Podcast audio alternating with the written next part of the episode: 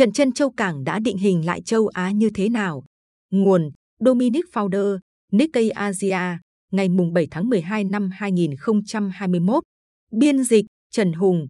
Bản quyền thuộc về dự án nghiên cứu quốc tế. Cuộc xâm lược gần như đồng thời của Nhật Bản và Thái Lan đã đánh dấu sự kết thúc của đế chế Anh.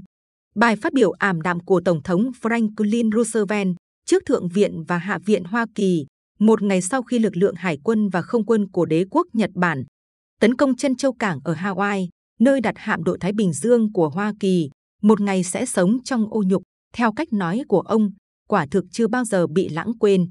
Roosevelt nói, khoảng cách giữa Hawaii với Nhật Bản cho thấy rõ ràng cuộc tấn công đã được lên kế hoạch có chủ ý từ nhiều ngày trước, thậm chí vài tuần. Ông lưu ý rằng Malaya, Guam, Philippines, đảo West và đảo Midway cũng bị tấn công vào ngày 7 tháng 12 năm 1941, nhưng lại không đề cập đến việc các lực lượng Nhật Bản đã bắt đầu xâm lược Thái Lan vài giờ trước đó, vào ngày 8 tháng 12, tức ngày 7 tháng 12 theo giờ Mỹ. Một số học giả đã tự hỏi, điều gì có thể xảy ra nếu Nhật Bản chỉ đưa quân vào Đông Nam Á mà không tấn công chân châu cảng? Người Mỹ lúc đó sẽ ở đâu? Liệu Nhật có thể tiếp tục nắm giữ các vùng đất châu Á mà họ đã chinh phục được? Chính phủ Thái Lan đã biết trước nhiều tháng rằng cuộc xâm lược đang sắp xảy ra. Giống như người Mỹ, họ đã đàm phán với Nhật để cố gắng ngăn chặn một cuộc đối đầu vũ trang. Vào đêm ngày 7 tháng 12, đại sứ Nhật Bản đưa ra thông báo rằng các lực lượng Nhật Bản sẽ đổ bộ vào Thái Lan ngày hôm sau và chỉ cho người Thái 2 giờ để cân nhắc cho phép Nhật được quá cảnh sang Miến Điện, điều đã bị từ chối. Cuộc tấn công của Nhật vào Thái Lan đã làm hỏng thành tích đáng tự hào của Thái Lan trong việc không bị thực dân Anh và Pháp đô hộ, nhưng nó cũng báo trước thời kỳ hoàng hôn đẫm máu của đế quốc Anh. Để mở rộng khối thịnh vượng Trung Đại Đông Á, Nhật Bản cần phải tấn công các lãnh thổ do Anh nắm giữ, gồm Malaya, Singapore, Miến Điện và cuối cùng là Ấn Độ, viên ngọc quý trên vương miện các thuộc địa Anh. Sự sỉ nhục đối với nước Anh diễn ra nhanh chóng. Ba ngày sau trận chân châu cảng, hai tàu chủ chốt của Anh, tàu The Prince of Wales và Repans, bị máy bay ném bom Nhật đánh chìm ngoài khơi Malaya. Vào tháng 1 năm 1942, Miến Điện bị xâm lược qua đồi tẻ Nasserim và sau đó là cuộc rút lui quân sự dài nhất trong lịch sử nước Anh. Các lực lượng Nhật Bản đã trở nên nổi tiếng với việc đạp xe đạp qua Malaya để chiếm Singapore vào tháng sau, mặc dù thiếu thốn các nguồn tiếp tế và đạn dược trong sự kiện mà nhiều người coi là thảm họa quân sự lớn nhất của Anh. Các khẩu pháo phòng thủ của họ lúc đó vẫn hướng ra biển. Thái Lan trở thành đồng minh của phe trục và tuyên chiến với Anh, nhưng không bao giờ chính thức chống lại Mỹ.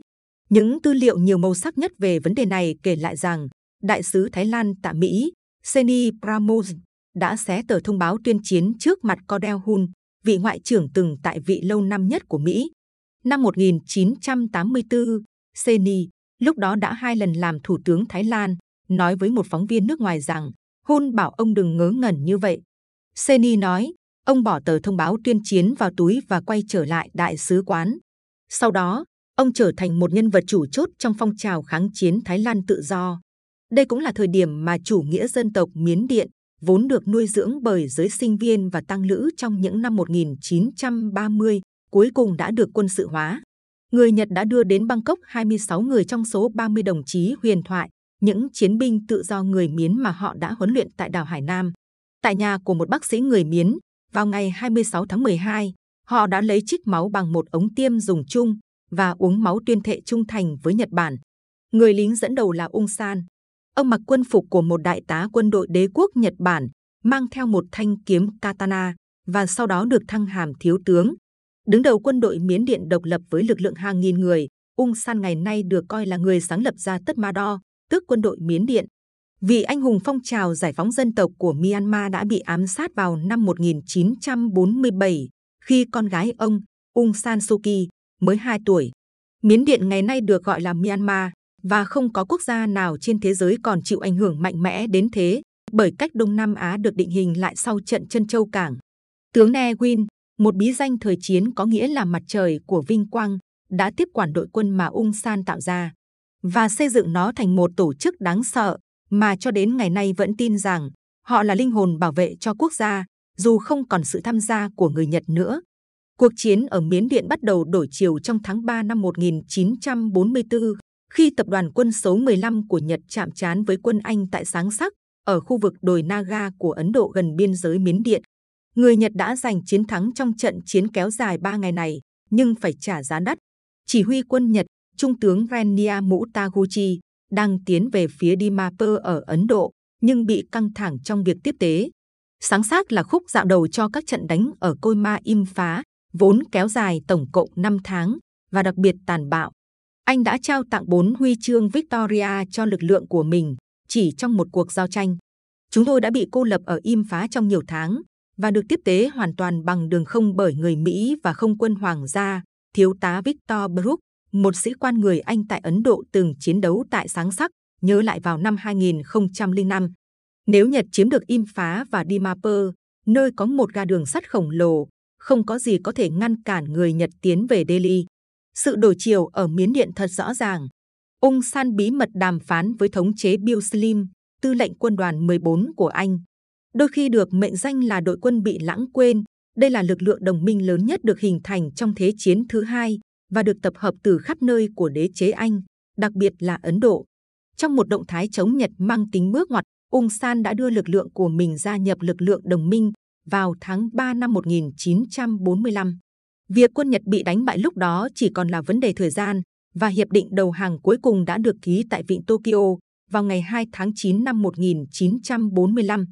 Tại tỉnh biên giới Tắc của Thái Lan, một trong những sĩ quan được giao nhiệm vụ giải giáp quân Nhật là đại úy Sai Iút Cất Phôn, người sẽ kết thúc sự nghiệp của mình vào những năm 1980 với tư cách là chỉ huy tối cao quân đội Thái Lan. Chúng tôi rất nghèo, ông nói với Nikkei Asia vào năm 2019. Chúng tôi không có đồng phục phù hợp hoặc thức ăn để ăn. Sayut đến nơi và thấy các sĩ quan Nhật Bản đang đợi trên thảm đỏ với đầy đủ quân phục cùng kiếm. Họ không nói gì cả, họ biết phải làm gì. Ngay cả những viên đạn súng lục cũng đã được đánh số. Họ đã sử dụng lính Nhật để chất đồ lên xe tải của tôi. Trung tướng Aketo Nakamura, chỉ huy tập đoàn quân số 18 đồn trú tại Thái Lan, chưa bao giờ bị buộc tội vì tội ác chiến tranh. Tuyến đường sắt miến điện khét tiếng nằm dưới quyền chỉ huy của một vị tướng khác. Nakamura đã xuất bản một cuốn hồi ký vào năm 1958, chỉ huy của Đức Phật, hồi ước về thời gian ở lại Thái Lan, vốn chỉ được dịch sang tiếng Thái. Ông phàn nàn về việc bắn chết con ngựa trắng yêu quý của mình, theo lệnh trực tiếp của tư lệnh đồng minh tối cao ở Đông Nam Á, Lord Louis Mountbatten, nhưng ghi nhận rằng người Nhật đã được đối xử tốt bởi người Thái khi chiến tranh kết thúc. Đó là buổi bình minh của một chương hoàn toàn mới trong quan hệ Nhật-Thái, vốn đã cùng nhau hợp tác phát triển kinh tế một cách vượt mọi mong đợi. Phòng thương mại Nhật Bản tại Bangkok hiện có gần 1.700 thành viên, gần gấp 3 lần so với các phòng thương mại của người Anh hoặc người Mỹ tại đây.